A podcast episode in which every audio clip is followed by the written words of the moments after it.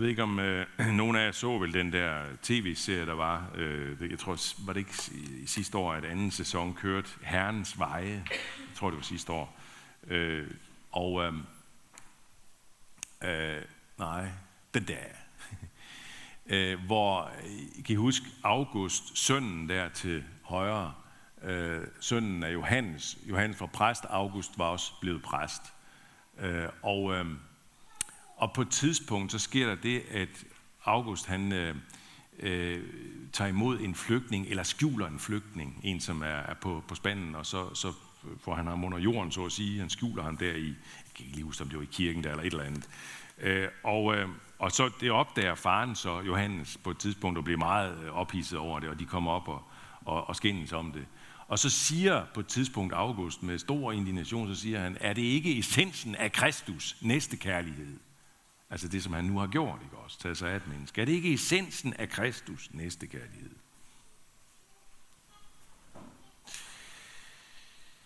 Ja, er det ikke det? Nej, det er det ikke. Heldigvis. Fordi hvis essensen af Kristus var næste kærlighed, så må man sige, at så er vi alle sammen færdige. Så er vi alle sammen bukke der vil blive skilt fra forerne i dommen. Så er vi fuldstændig håbløst stillet i dommen. Den dom, som, som Kristus maler op for os igennem den her meget, meget stærke lignelse. Fordi hvem kan på dommens dag øh, fremvise tilstrækkeligt med næste kærlighed? Hvis essensen af Kristus er næste kærlighed, så får vi til syvende og sidst en kristendom uden Kristus. Fordi så får vi en kristendom, som lige så godt kunne prædikes af en humanist uden Kristus. Og det er måske også det, man, man egentlig kan udlægge det her som faktisk. Nu, nu kan man ikke uden videre sige, at den, det spørgsmål der, den pointe der, der gemmer sig i spørgsmålet, at det er forfatteren Adam Prise, ham der lavede manuskriptet til Herrens Veje, at det er hans udsagn. Sådan kan man jo ikke altid identificere personers udsagn med forfatterens.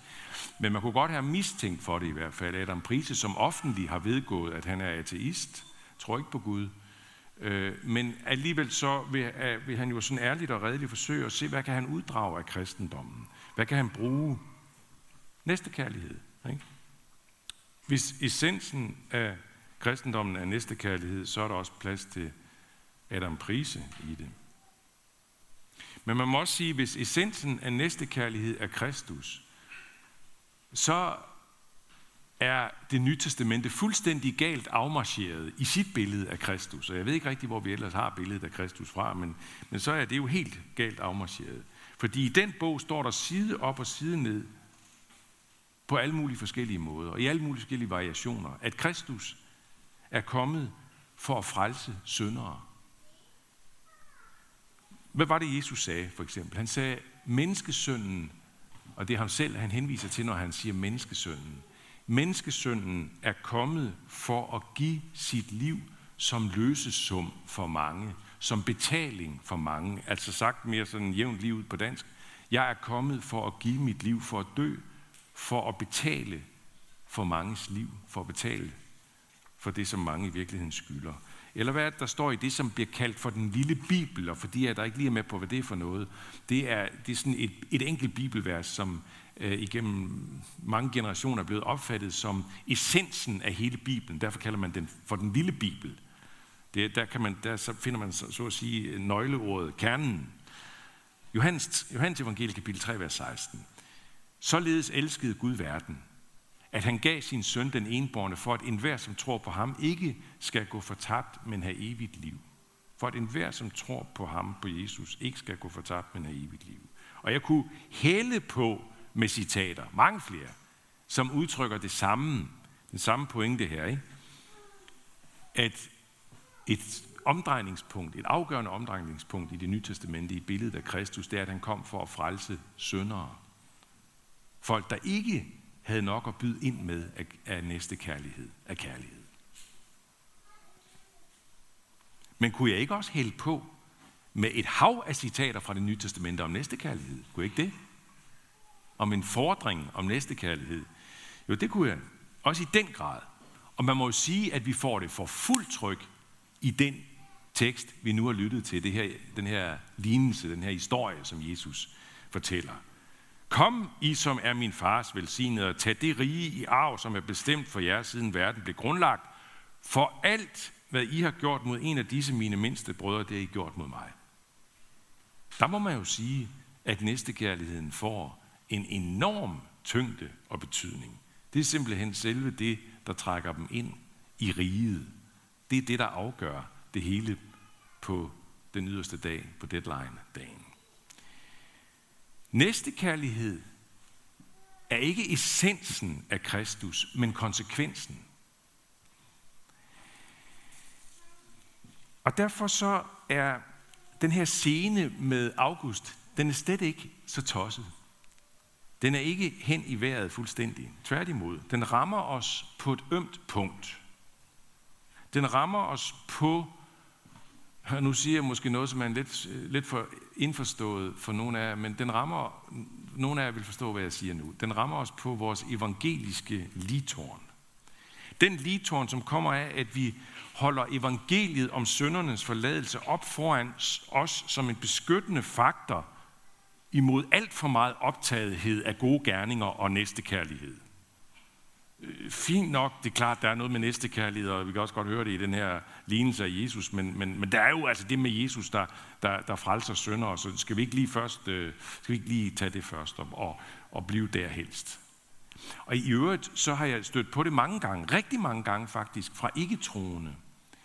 Folk, der står lidt på sidelinjen af troen, eller er helt uden for den, som, som har fattet, som har fanget det der, at øh, en meget, meget afgørende essens af kristendommen, det er det med syndernes forladelse. Det er tilgivelsen for alt det, vi ikke formår at gøre af næste kærlighed. Det er Jesus, der kommer og frelser synder og dør for os. Det har man fanget, den der afgørende pointe. Og så siger man, jeg har mange gange mødt det, så siger man som en slags kritik af det der, så siger man, men det betyder jo så, at så kan man bare som kristen, når man nu tror på Jesus, så kan man leve sådan cirka som man vil, fordi der er altid tilgivelse. Der er altid tilgivelse. Der er altid noget. Er det ikke sådan, det er, præst? Og jeg er sikker på, at nogle af jer også har mødt det, og nogle af jer sidder faktisk måske med den tanke. Nej, sådan er det ikke.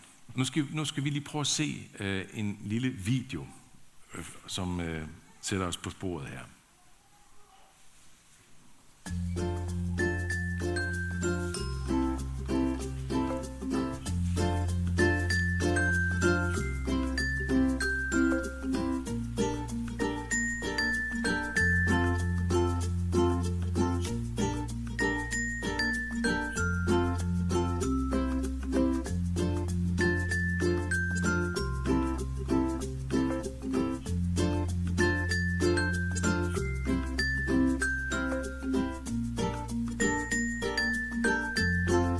What's the deal? What? I told you three days ago to clean your room. I know. Well, I'm glad you know it's a mess. I memorized what you said. What do you mean you memorized what I said? Every word. Wait, you memorized that I told you to clean your room? Yes. And I learned how to say it in Spanish and in Hebrew. And if you want to know how to say it in Spanish, it's Yo limpio el dormitorio. That's that's what? That's Span- Spanish. Spanish. Spanish. Okay. And I um read a book. It's called Five Ways to Clean Your Room. It just really helped me to understand like what you said, and it was really life changing. It was awesome. And I had friends from my small group over. It was so good. We talked about like the importance of a clean room and like what it's like to have a clean room and like how you should have a clean room. It was so, so good. It was absolutely incredible. And Susie came over, you remember? Yeah. She came over and we like mapped it out on a sheet of paper on what my room would have been like if I when I did clean it and it looked really good. Like it, everything was really precise. Uh. Okay. Well, um, keep up the keep up the good work. Thanks. I love you. Keep holding me accountable.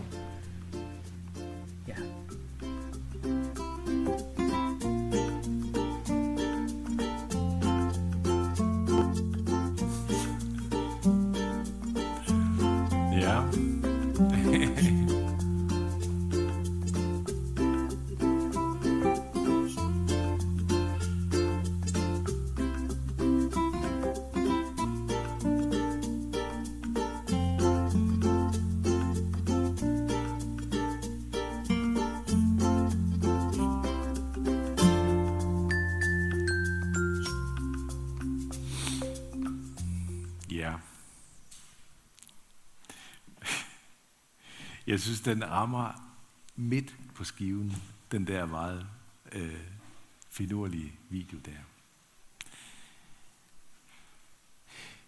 Jeg,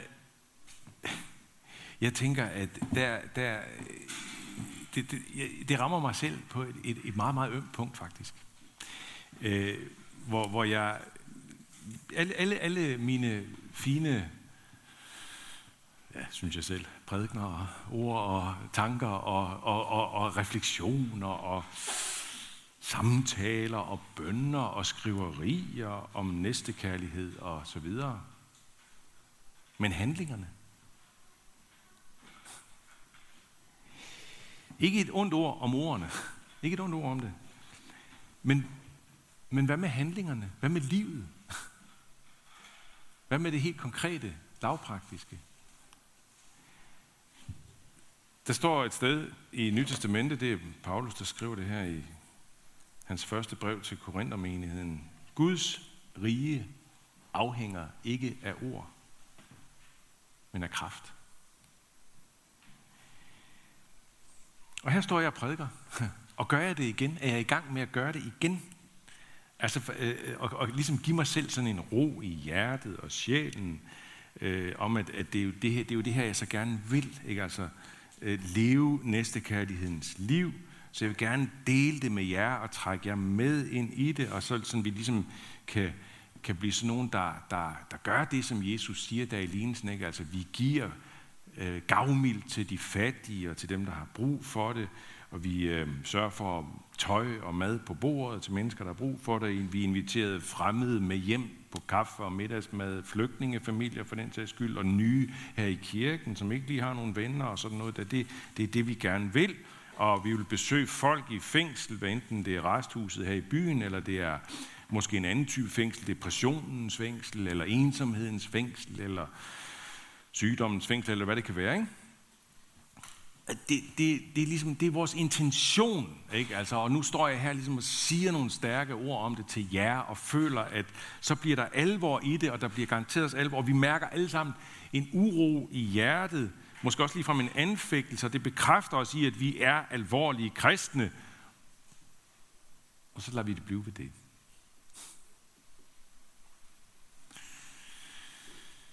Øh, Paulus han siger noget i Filipperbrevet, det skal vi lige læse. Og det beder jeg om, at jeres kærlighed stadig må vokse og blive rig på indsigt og dømmekraft, så at I kan skønne, hvad der er væsentligt, og være renfærdige og uden anstød på Kristi dag, fyldt af retfærdighedsfrugt, som skyldes Jesus Kristus Gud til pris og ære. På Kristi dag, og det er sådan set den dag, Jesus skildrer også i den her lignelse, ikke? den her dag med forne og bukken og kongen og alt det her. På Kristi dag være fyldt med retfærdighedsfrugt. Som vel at mærke skyldes Jesus Kristus Gud til pris og ære. Det er ret vigtigt, den der tilføjelse. Skyldes Jesus Kristus. Det er ikke til min egen pris og ære, men det er til Guds ære. Og det finder vi faktisk også indirekte i den her lignelse af Jesus. De retfærdige, de var sig ikke bevidst at de havde gjort det gode over for Kristus. De gjorde ikke det gode, fordi de ville gøre indtryk på Kristus. De gjorde det bare, fordi Kristus var essensen for dem. Og så vender tingene sådan, som det står i, i 1. Johannes brev. Der står sådan her, vi elsker, fordi han elskede os først. Men præcis fordi det vender sådan der, så kan det også vendes på hovedet, sådan at det bliver på den her måde i næste vers i 1. Johannes brev. Hvis nogen siger, jeg elsker Gud, men hader sin bror, er han en løgner. For den, der ikke elsker sin bror, som han har set, kan ikke elske Gud, som han ikke har set. Og dette bud har vi fra ham. Den, der elsker Gud, skal også elske sin bror. Sådan hænger det sammen. Fuldstændig organisk. Ikke? Vi elsker, fordi Gud elskede os først. Og vi må elske vores medmennesker, vores næste, hvis når vi siger, at vi elsker Gud. Vi begyndte gudstjenesten her klokken tre, eller var den to minutter over, det er også lige meget. Men i virkeligheden, så har jeg lyst til at sige, at gudstjenesten begynder først for alvor, i en vis forstand, for alvor, når klokken er, hvad skal vi sige, halv fem, eller fem, eller hvornår nogen går hjem. Øh, det kan også være nogen, der bliver hængende og ser den gode film i, senere i dag. Men i hvert fald, når vi går hjem, og når det bliver mandag morgen, og i det hele taget, ikke? der begynder gudstjenesten for alvor. Der begynder hverdagsgudstjenesten. Og der begynder den med det, som hele tiden er en del af vores gudstjeneste, nemlig at gøre godt mod vores medmenneske. Gøre godt mod den sultne, den syge, den nøgne, den fremmede, den fængslede osv. Og i dag får denne hverdagsgudstjeneste endda et fantastisk stor horisont, nemlig en evighedshorisont. Du lever dit liv med evigheden for øje. Din hverdagsgudstjeneste gennemfører du med evigheden for øje. Det er det, vi får at vide igennem den her lignelse. Dit liv nu, småt og stort, har evighedsbetydning. Når du i morgen bestemmer dig for, at du vil invitere Søren eller Yvonne på middag, du ved Søren eller Yvonne, øh, som er ret ensomme. Hende der på dit studiehold, som der ikke rigtig er nogen, der, der gider at, at, at snakke med. Eller ham der på din arbejdsplads, eller din nabo, eller din fætter. Når du i morgen beslutter dig for at invitere ham eller hende, så er du i gang med en hverdagsgudstjeneste under evighedshorisonten.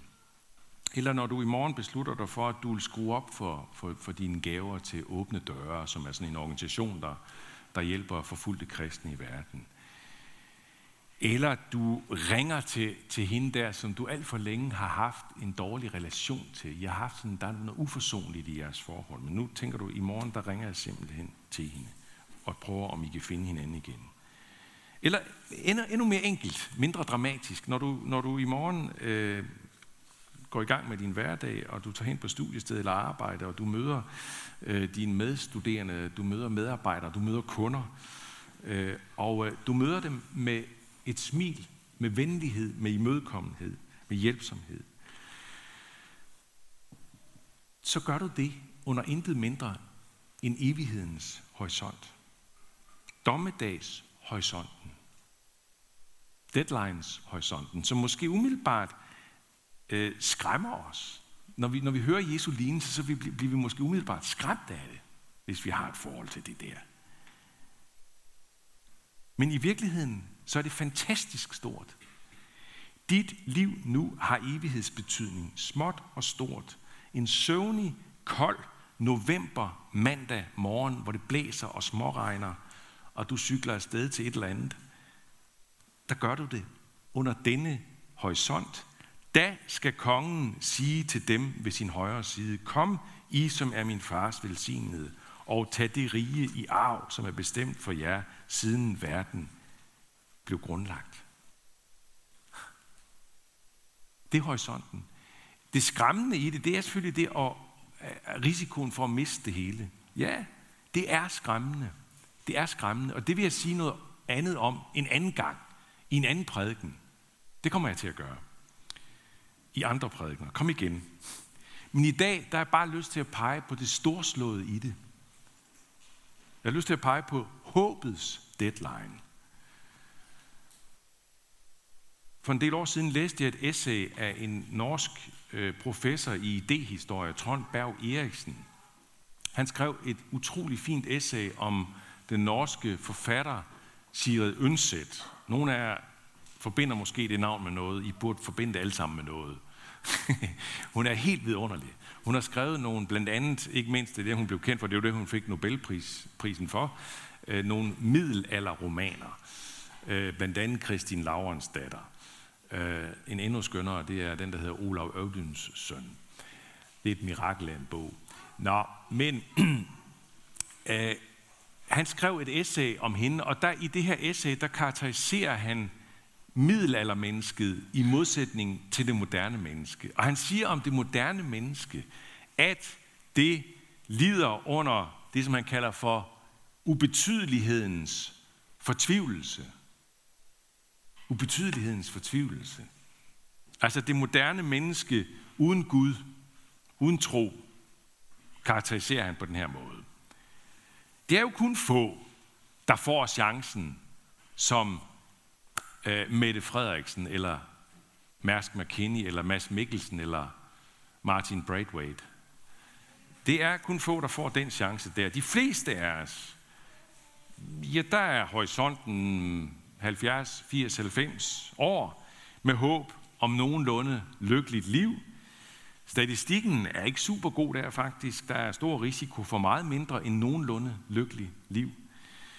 Og så, ja, så kommer der en deadline, og så er man glemt og borte. Måske står ens navn på en gravsten. Der er nogen, der går hen og kigger på den en periode, 25 år måske, hvis det kommer meget, meget højt. Måske kun 5 år.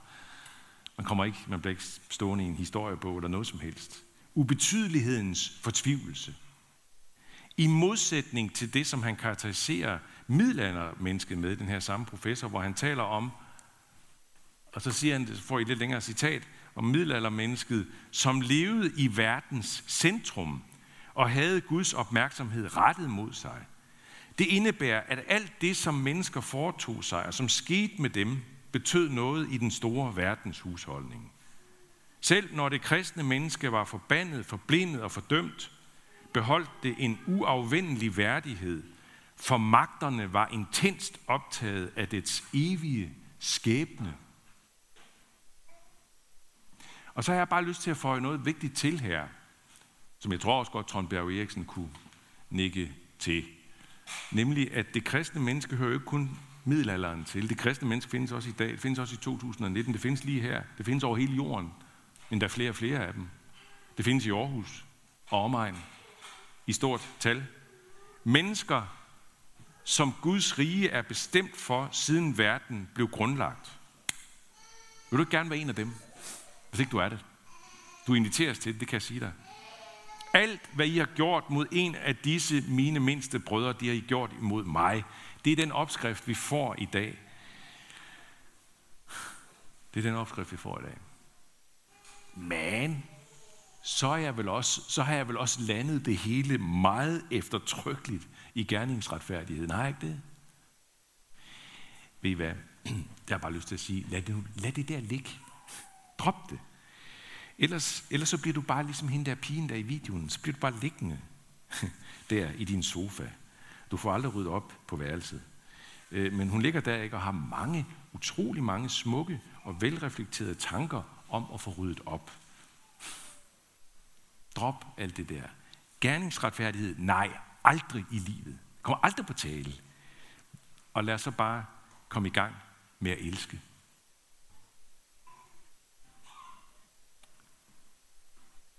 Lov, takker evig ære være dig, hvor Gud, Far, Søn og Helligånd, som var, er og bliver en sand treenig Gud, højlovet fra første begyndelse, nu og i al evighed. Vi beder dig, Gud, om, at dit rige her fra denne menighed og ud i byen og hele Danmark ikke bare må blive ord, men kraft. Vi beder om, at dit rige ikke bare må blive ord i mit, i vores liv, men kraft. Vi beder om, at vi ikke bare bliver dem, der hører, men også dem, der gør. Vi beder dig om det, Gud. Sig det til os i morgen, når vi står op. Sig det til os. Mind os om det.